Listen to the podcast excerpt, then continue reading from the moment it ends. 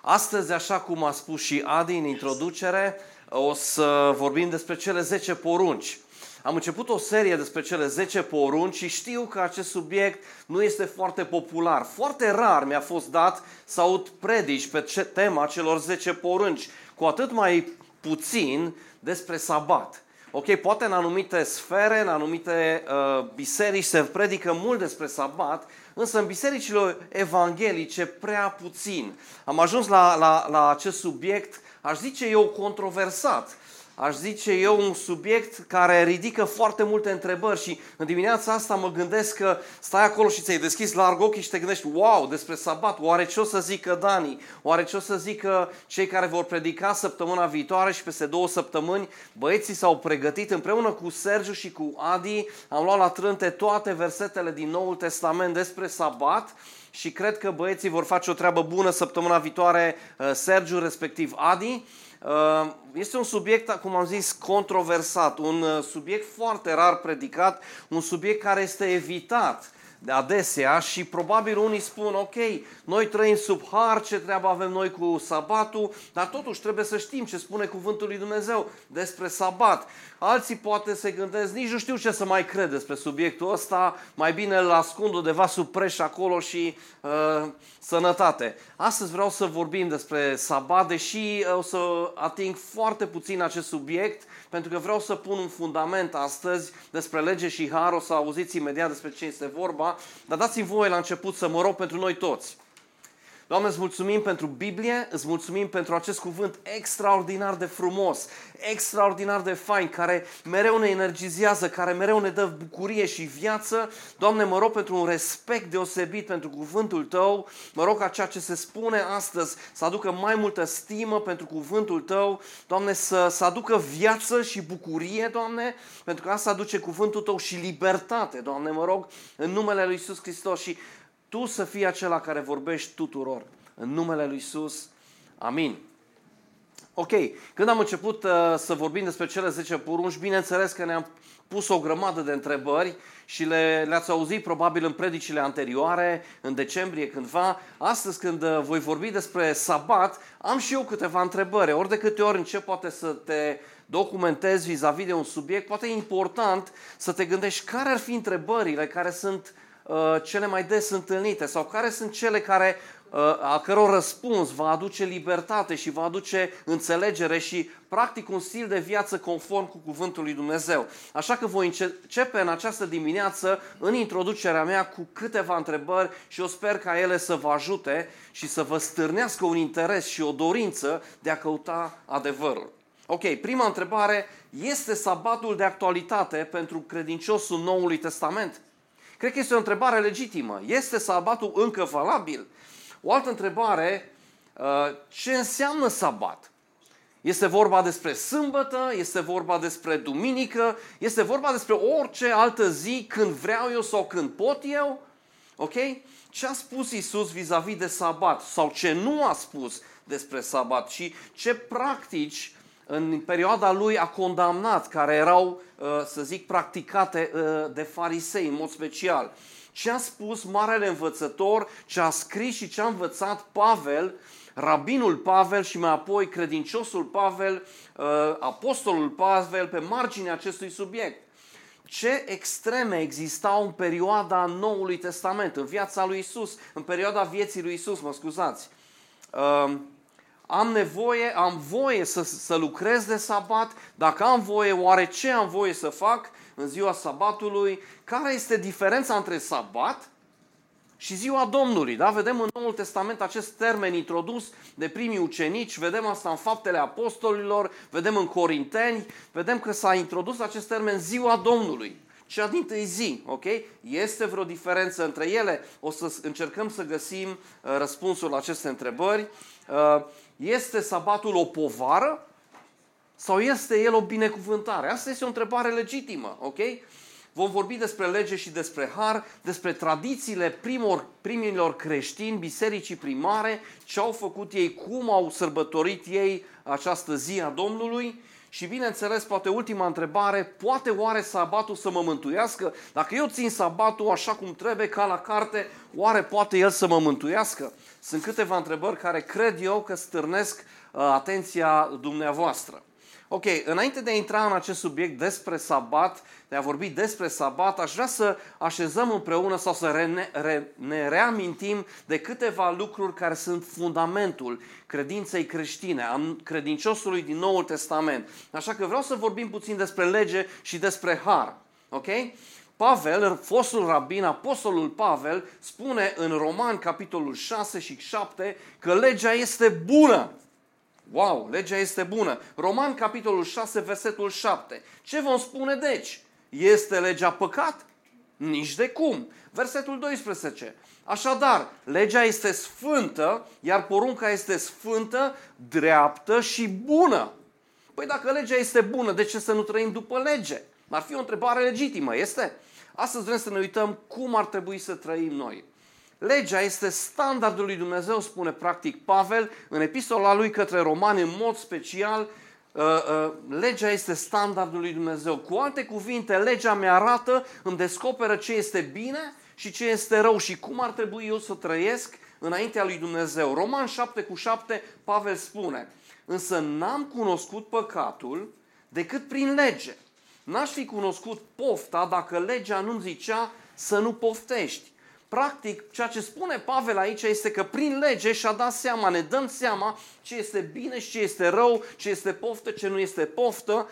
Practic, cu alte cuvinte, așa cum am mai spus și în decembrie, rolul legii nu este de a ne mântui, ci este un îndrumător. Și am citit atunci pasajul din Galaten și aș vrea astăzi să-l reiau, Galaten, capitolul 3, de la versetul 21.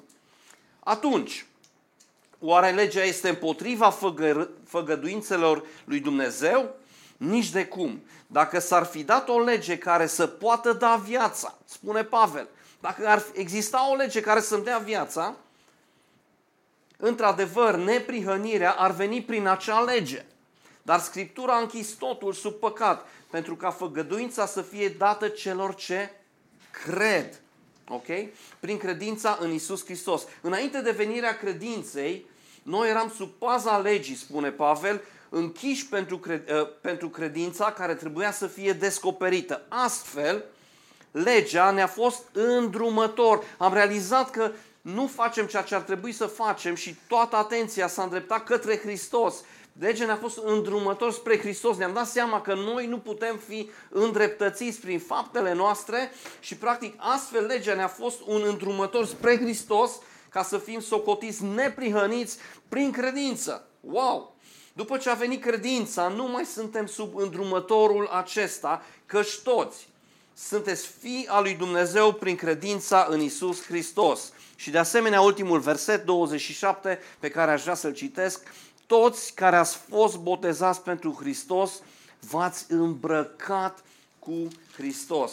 Este interesant. Cu alte cuvinte, această lege, care este bună, așa cum spunea Pavel, a devenit o capcană pentru mine și mi-a descoperit păcatul. A dat naștere morții mele, practic. Legea deconspiră, am spus, demască și validează, practic, păcatul meu. Deconspiră tot ce fac, că nu este bine înaintea lui Dumnezeu, demască păcatul și validează. Legea drept rezultat are moartea. Și cuvântul lui Dumnezeu spune în Roman, capitolul 3, versetul 23, un verset foarte cunoscut, plata păcatului, like, plata încălcării acestor legi este moartea. Dacă încalc aceste legi, plata pe care Dumnezeu o cere de la mine este viața mea, să plătesc cu viața mea. Spune acolo, plata păcatului lui Dani Rusu este moartea. Plata păcatului tău este moartea. Eu trebuie să plătesc pentru ceea ce am făcut. Mi se pare cinstit, mi se pare corect. Eu trebuie să vin înaintea lui Dumnezeu și să plătesc. Însă, în bunătatea lui, Dumnezeu, ascultați-mă bine, în bunătatea lui, Dumnezeu judecă și condamnă răul. Ca răul să nu câștige Dumnezeu este un judecător drept. Mi-a plăcut tare mult ce a zis Andy duminica trecută. Nu știu dacă vă aduceți aminte. Imaginează-ți doar că există o zi pe an, să zicem, când uh, ai voie să încalci orice lege. și ai un vecin care nu e chiar cel mai cum se cade, gândește-te oare dacă ai mai dormi liniștit noaptea. Gândește-te că acest vecin al tău are dreptul sau poate să încalce orice lege. Sau de, se decide el într-o zi, zice, domnule, noi aici în Europa suntem moderni, nu mai avem nevoie de legile lui Dumnezeu, cele 10 porunci, o să trăiesc cum vreau eu. Oare cât de liniștit ești când copiii tăi sunt afară și, și se joacă? Sau vin târziu acasă? Cât de liniștit dorm noaptea? Știți ce spunem noi cu alte cuvinte? Noi dorim aceste legi nu pentru noi, le dorim pentru vecinul. Și prin asta, practic, noi mărturisim că legea este bună. Nu vrem noi să o ținem, asta e cu totul altceva. Dar Dumnezeu în bunătatea Lui, El judecă uh, păcatul și condamnă răul. Și asta este un lucru bun. Poate sună ciudat, dar imaginați-vă că Dumnezeu ar, ar fi un judecător nedrept. Poate ai o situație în viața ta, intri în instanță, ajungi în instanță cu vecinii tăi, cu cineva care ți-a pricinuit o pagubă, te-a rănit cumva și e clar că este de vină și este clar că trebuie să te despăgubească și judecătorul vine și se uită în fața ta și râde și zice nu o să-ți fac dreptate. Toți am fi frustrați, toți am ieșit în stradă poate, da? Cum se practică. Um, dar Dumnezeu este un judecător drept și El va judeca răul meu și răul fiecăruia. Însă vestea bună este că Isus a plătit pentru noi și o să ajung imediat și acolo. Aș vrea să ne uităm la câteva situații, poate în, în, în, în zilele noastre, ce ar însemna acest păcat. Cu toții îl știm, dar haideți să vedem câteva exemple ca să ne, care să ne ajute să, să ne pună pe gânduri. Păcatul este atunci când adolescentul depășește o limită, ok? Adolescentul este plin de entuziasm, crește, și să zicem că este un băiat și vede o fată și se îndrăgostește și își face o prietenă, ok? Păcatul este atunci când el depășește această limită. Isus a zis în Matei, dar eu vă spun că oricine se uită la o femeie, deci adolescentul numai că se uită, probabil o și atinge într-un mod nepotrivit. Se uită la o femeie ca să o poftească, a comis deja adulter cu ea în inima lui atunci orice atingere nepotrivită devine păcat dacă doar când te uiți este păcat, doar când o dorești este păcat. Așa că dacă am fi astăzi undeva uh, împreună cu toții în biserică, aș ruga pe, i-aș fi rugat pe toți cei care sunt necăsătoriți, băieți, peste 15 ani, să se ridice în picioare și v-aș ruga, puteți să o faceți dacă vreți acasă, v-aș ruga să vă ridicați în picioare, să puneți mâna stângă pe inimă și să spuneți, acesta este singurul piept pe care îl voi atinge. Ok? Asta este normal, da? Isus a spus, dacă doar mă uit la o femeie să o poftesc, am comis deja adulter, cu atât mai mult dacă încalc anumite limite. Ce mai este păcatul? Păcatul este când tânărul crește și merge la facultate și își schimbă și mersul parcă uh, uh, este liber acum și își întâlnește colegii noi și Uh, are experiențe noi și vine acasă și îți spune, eu nu mai cred în Dumnezeu. Biblia spune în, în porunca numărul 1, zice, eu sunt Domnul Dumnezeul tău, să nu ai alți Dumnezei. Și el vine și îți spune, eu nu mai cred în Dumnezeu. Eu cred că eu sunt ateu, eu sunt evoluționist. Ce spune el practic? El spune că viața mea, viața mea pe care eu o trăiesc acum, vine din non-viață viața mea, ADN-ul care Dumnezeu l-a pus în mine, această putere extraordinară, această energie care, din care uh, suntem toți făcuți, vine din non-viață. El neagă aceste lucruri. Design. Ok, dacă întâlnești sau vezi, am, am văzut acest exemplu undeva pe internet. Găsești o carte pe stradă și te gândești, wow, ce interesantă este această carte. Oare a creat-o cineva? Uh, mă uit, o deschid, ok, uh, văd că toate paginile sunt la fel tăiate, oh, sunt numerotate într-un ordine cronologică, are cuvinte, are propoziții, are fraze, are capitole. Cred că pur și simplu ea s-a creat de la sine. Ar fi, o, ar fi o prostie să afirm acest lucru. Cu toții ați râde de mine și a zice, băi, există un creator, există un designer. În spatele oricărui lucru creat există un designer. Fie că este telefon, că este computer, că este o carte, că este Biblia. În spatele creației, în spatele lumii există un designer. Tânărul îți spune cu alte cuvinte, văd designul, dar nu există un designer. Asta este un nonsens. Sau rațiunea vine din non-rațiune. Lucrurile au evoluat. Pe bune, eu știam din legile termodinamicii, termodinamicii că ele involuează, ok? Nu evoluează. Dacă eu m-aș, mi-aș sufla nasul acum și aș lăsa șervețelul aici, peste un miliard de ani ar veni Tihi, ar găsi un telefon iPhone extraordinar, ultimul răcnet, toată lumea s-ar mira. Este o prostie. Lucrurile involuează și nu evoluează. Și el practic vine și îți spune, eu nu mai cred în Dumnezeu, că lucrurile au evoluat. Valorile morale care le am în inima mea, conștiința, când știu că fac ceva rău, vin din neam, din ceva care nu există. Cu alte cuvinte, el spune cei trei factori care trebuie să converg, convergă simultan la a, a lua ființă anumite lucruri, nu există, da? Mă refer la timp, spațiu și materie. Și aș vrea să citesc în prima carte din Biblie, în Vechiul Testament, în primul capitol, în primul verset din Biblie, Biblia vorbește și răspunde la acest lucru. Spune așa, la început, timp, Dumnezeu a creat cerurile, spațiu și pământul, materie. Toate au venit împreună și au converg în, în creația pe care o vedem astăzi, creația lui Dumnezeu. Acest lucru l-a scris Moise acum 3500 de ani. Atât de înțelept a fost acest Moise, a fost atât de tare încât a înțeles aceste lucruri sau, poate, există un designer chiar în spatele acestei cărți. Există cineva care s-a gândit și din prima a zis, eu exist. Și vine adolescentul sau tânărul acasă și zice, eu nu mai cred. Ok? Ce mai este păcatul? Păcatul este când familistul își pune greșit prioritățile. Avem atâtea uh, versete în, în Noul Testament și în Vechiul Testament care sunt la imperativ. Iisus a spus, spre exemplu, căutați mai întâi mai întâi, vorbește despre priorități. Mai întâi împărăția lui Dumnezeu și toate celelalte vi se vor da pe deasupra. Și uh, uh, familistul spune, nu, nu, nu, stai un pic, Dani, stai, stai un pic. Întâi eu să muncesc bine, să fac bani, să creez o situație bună materială pentru familia mea. Nimic greșit în asta. Ce spune Isus aici este mai întâi. Prioritatea numărul unu este Dumnezeu. Da? Sau spune Evrei 10 cu 25 să nu părăsiți strângerea voastră la oaltă și zice nu, nu, nu. Noi astăzi suntem cu familia City Break. City Break după City Break și te întreb după aia că tinerii tăi nu dau doi bani pe o întâlnire de tineret, tinerii tăi nu dau doi bani pe ultima, uh, pe întâlnirile de biserică, să ele sunt ultima opțiune. De ce?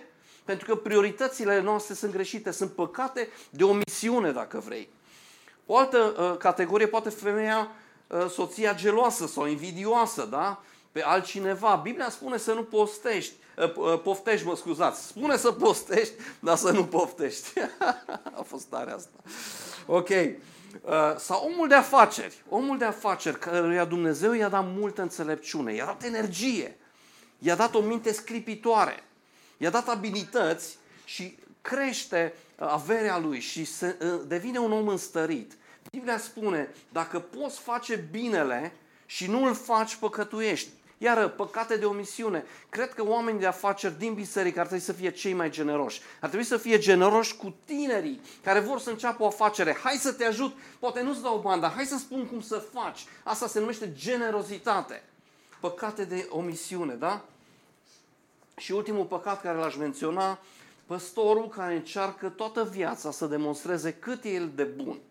Poate mama ta ți-a spus acasă, ești un prost, niciodată nu va ieși ceva bun din tine. Ești un eșuat, niciodată nu vei face nimic. Și Domnul te cheamă să fii păstor și toată viața ta încerci practic să-i demonstrezi mamei tale care este ultra dominantă că tu ești bun, că tu reușești, că biserica ta e mare, că ea crește. Uite cât de bun sunt. Și recurgi la tot felul de tertipuri ca să crească biserica ta.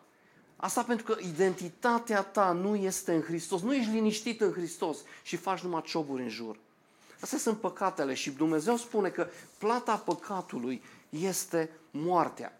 Mai mult decât atât, nu numai că suntem păcătoși, dar nici nu ne interesează și nici nu ne pasă să ne schimbăm. Și aș vrea să citesc un pasaj din Romani, capitolul 3, un pasaj un pic mai lung, poate, dar care vorbește despre cultura asta în care noi trăim. Noi românii spunem, eu sunt băiat bun, eu n-am dat în cap la nimeni, n-am furat niciodată pe bune și chiar dacă ar fi adevărat. Fii atent ce spune cuvântul lui Dumnezeu despre noi. Nu numai că nu ne pasă, nu numai că nu cerem ajutorul lui Dumnezeu. Hai să vedem ce spune cuvântul lui Dumnezeu. Ce urmează atunci? Suntem noi mai buni decât ei? Se referă Pavel la, la uh, uh, evrei versus uh, neamuri. Nici de cum, fiindcă am dovedit pe toți, și iudei și greci, că sunt sub păcat. După cum este scris, nu este niciunul neprihănit, nu este niciunul măcar, nu este niciunul care să aibă pricepere. Da? Te-ai gândit că ai pricepere, că tu știi cum să-L găsești pe Dumnezeu. Nu este niciunul care să-L caute cu tot din adinsul pe Dumnezeu. Toți s-au abătut și au ajuns niște netrebnici. Nu este niciunul care să facă binele. Păi eu n-am făcut niciodată rău. De numai bine e făcut, nu? Niciunul măcar. Gâtlejul lor este un mormânt deschis. Se slujesc de limbile lor ca să înșele. Sub buze au venin și aspidă, gura le este plină de bestem și de amărăciune, cu picioarele grabnice să verse sânge. Prăpădul și pustirea sunt pe drumul lor. Faci față? nu cunosc calea păcii. Frica de Dumnezeu nu este înaintea ochilor lor. Știm, spune Pavel aici în versetul 19, însă că tot ce spune legea spune celor care sunt sub lege. Ok?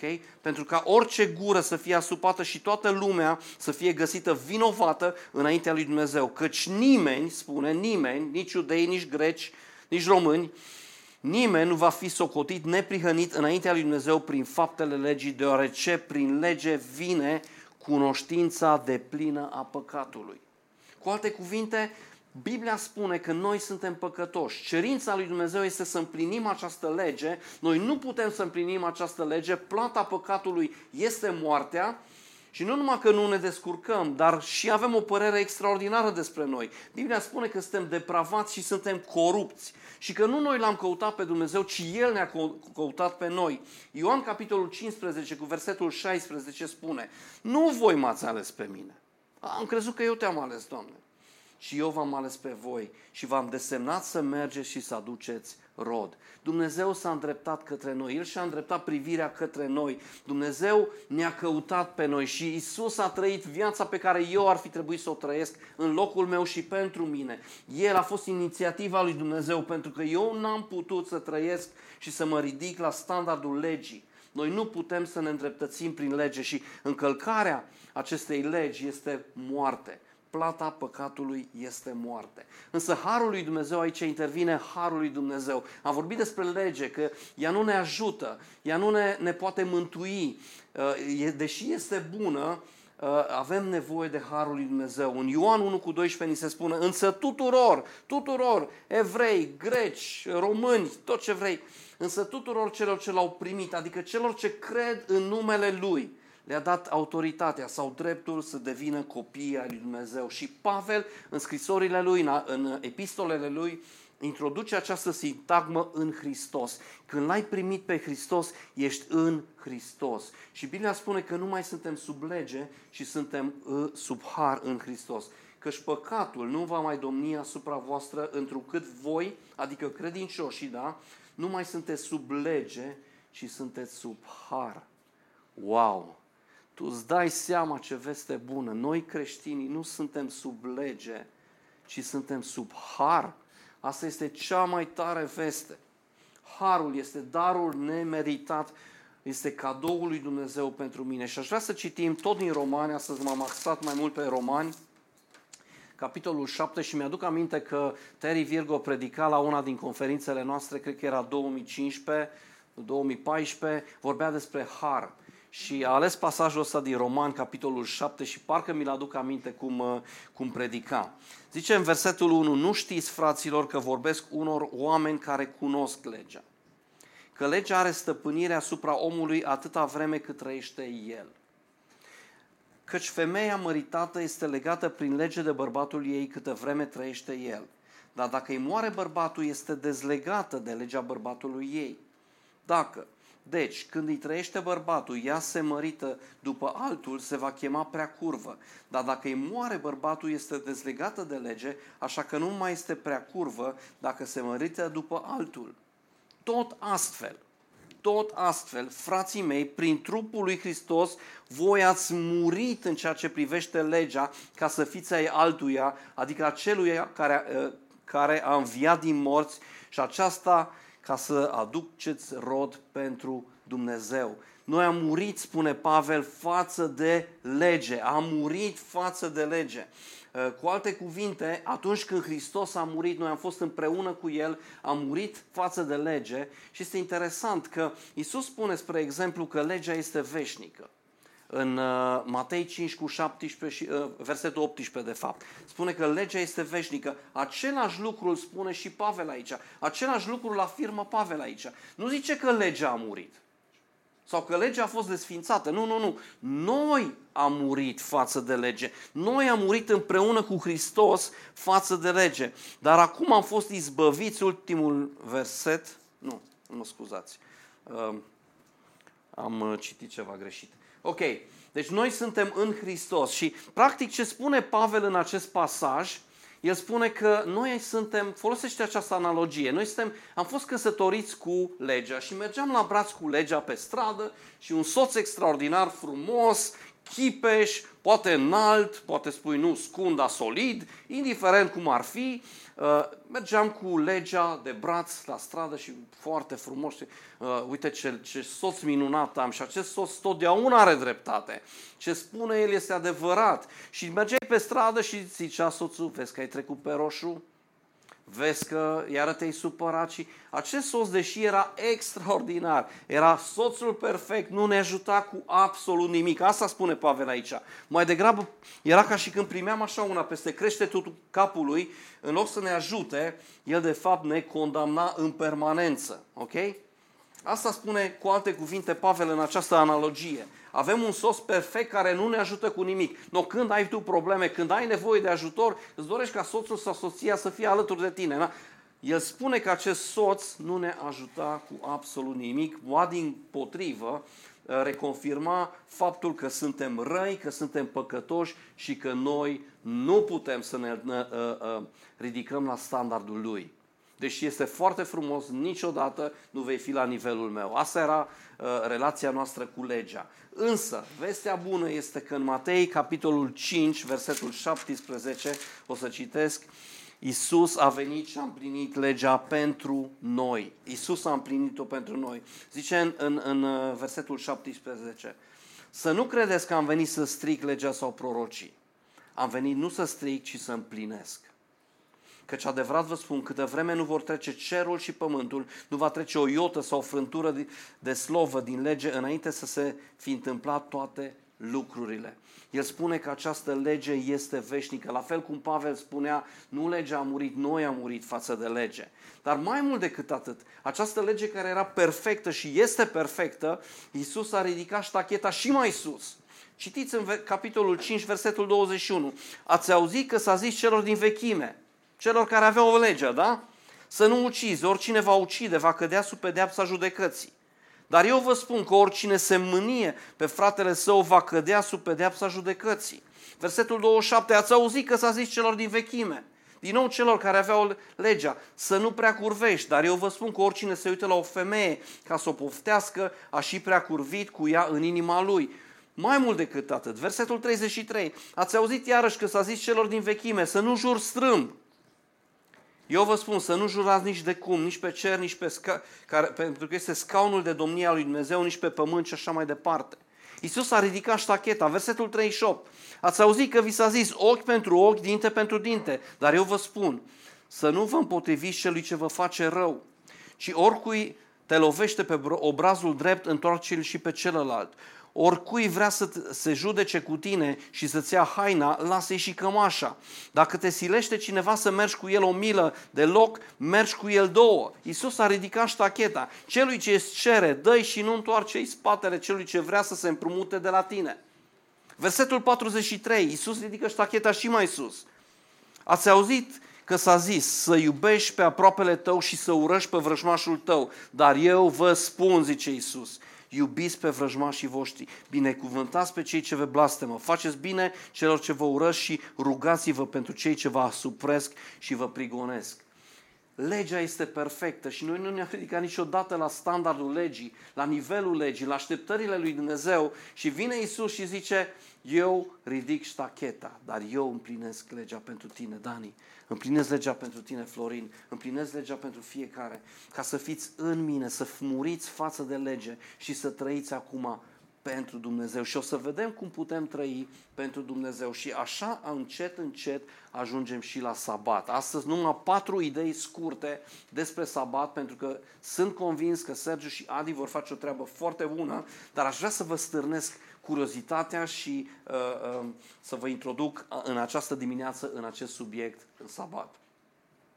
Prima menționare despre sabat uh, o găsim în uh, Geneza, deja în capitolul 2, versetul 2. O să citesc capitolul 2, um, versetul 1, 2 și 3. Astfel au fost săvârșite cerurile și pământul și toată oștirea lor. În ziua șaptea Dumnezeu și-a sfârșit lucrarea pe care o făcuse și în ziua șaptea s-a odihnit de toată lucrarea lui pe care o făcuse. Dumnezeu a binecuvântat, fiți atenți ce fain zice, ziua șaptea și-a sfințit-o pentru că în ziua aceasta sau pentru că în, acea, în ziua aceasta s-a odihnit de toată lucrarea lui pe care o zidise și o făcuse. O primă întrebare vis-a-vis de acest verset este, a avut nevoie Dumnezeu să se odihnească fizic? A fost el obosit? Eu știam că Dumnezeu este atotputernic sau că El a creat toate lucrurile. Citim în capitolul 1 că Dumnezeu a zis să fie lumină.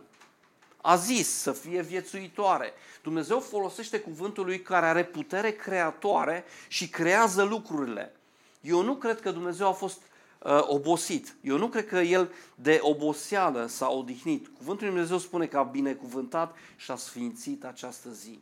Asta este primul gând pe care vreau să vi-l transmit. Roman 4 cu 17 întărește acest lucru. Fiți atenți ce spune Pavel tot în Romani. Uh, el, cu referire la Avram, este tatăl nostru înaintea lui Dumnezeu în care a crezut, care învie morții și care cheamă lucrurile care nu sunt ca și cum ar fi. Dumnezeu cheamă lucrurile și să fie vindecat, să fie lumină. Dumnezeu cheamă lucrurile și nu are nicio problemă, El nu obosește. Dar El este acel Dumnezeu care spune și lucrurile iau ființă. El spune să fie trezire în centrul creștin Brașov și e trezire. El spune să fie mântuiți în Brașov oamenii și oamenii sunt mântuiți. Și asta ne dorim cu toții, nu? Amin. A doua idee pe care vreau să scot în evidență este că Dumnezeu a stabilit un principiu aici. Dumnezeu a creat în șapte zile sau i-a trebuit șapte zile ca toate lucrurile care sunt aici să le vedem și să existe. Sunt, și săptămâna noastră are un ritm de șapte zile. Am înțeles, nu știu dacă am înțeles bine, că uh, liderii comuniști în perioada Uniunii Sovietice au încercat să schimbe săptămâna și să facă săptămâna cu de 10 zile și a fost un haos total și au renunțat. Dumnezeu a lăsat un principiu din creație că sunt șase zile lucrătoare și uh, șapte în total și este un ciclu care se repetă săptămână de săptămână. Aș vrea să mai menționez lucrul, uh, faptul că acest principiu transcede legea, el este în prezent în Scripturi înainte de lege. Legea a fost dată de Moise, Avram a trăit cu 430 de ani înainte de Moise, uh, Adam nici nu știu câte mii de ani înainte de Moise. Acest principiu transcede legea și porunca 4. Ok? Este dinainte și dacă citiți de curiozitate astăzi Evrei, capitolul 4, veți vedea că noi intrăm în această odihnă, în veșnicie. Acest principiu transcede veșnicia. Este absolut fantastic. Un alt gând cu care vreau să vă las este că uh, uh, întrebarea cum se traduce acest cuvânt sabat. Poate v-ați întrebat cum se traduce acest cuvânt. Sabat are sensul de ba- uh, la sensul de bază a, a acestui cuvânt este a înceta, a te opri. Ok? Alte traduceri posibile sunt foarte multe, o să mai scot în evidență două, a te odihni sau chiar a contempla. Pot să mi-l imaginez pe Dumnezeu că s-a uitat la creație și a zis, wow, toate sunt perfecte. S-a bucurat. Ok? Uh, dar sunt convins că Adi și cu Sergiu vor veni cu mai multe lămuriri. Ultim gând, înainte de concluzii, nu știu dacă te-ai întrebat vreodată, este sabatul o binecuvântare sau el este o povară? Este el bucurie și plăcere? Este el principiul pe care Dumnezeu ni l-a lăsat nouă? Sau este cumva cum era pe vremea fariseilor. Trebuie să faci aia, trebuie să faci aia, n-ai voie să faci aia, n-ai voie 1000 de pași, n-ai voie 1100 de pași, n-ai voie să, nu știu ce să faci de, de, de sabat, ok? Sau este plăcere, este principiul lui Dumnezeu? Este el o binecuvântare? Pentru că eu am impresia că tot ce înseamnă, sau majoritatea creștinilor percep sabatul ca o povară, ca ceva lăsat de Dumnezeu așa ca să ne mai, uh, să, să nu avem voie să facem anumite lucruri. Dar vom veni cu clarificări în sensul acesta. Eu spun atâta. Cred că Dumnezeu a lăsat sabatul să fie o mare binecuvântare și o să ajung la concluzii cum și ce aspecte practice uh, săptămânile viitoare. Concluzia este următoarea. Legea lui Dumnezeu este perfectă și n-am putut să o împlinesc. Hristos a venit să împlinească legea pentru mine. Eu sunt în Hristos și am murit față de lege ca să trăiesc acum pentru Dumnezeu și viața mea să aducă un rod. Să, să fiu în Hristos este cel mai mare privilegiu pe care un om îl poate avea. Mântuirea nu ține de lege și nici de ținerea sabatului. Mântuirea ține de Hristos și de credința în El și de a fi și de a spune încrederea în El și de a fi în Hristos.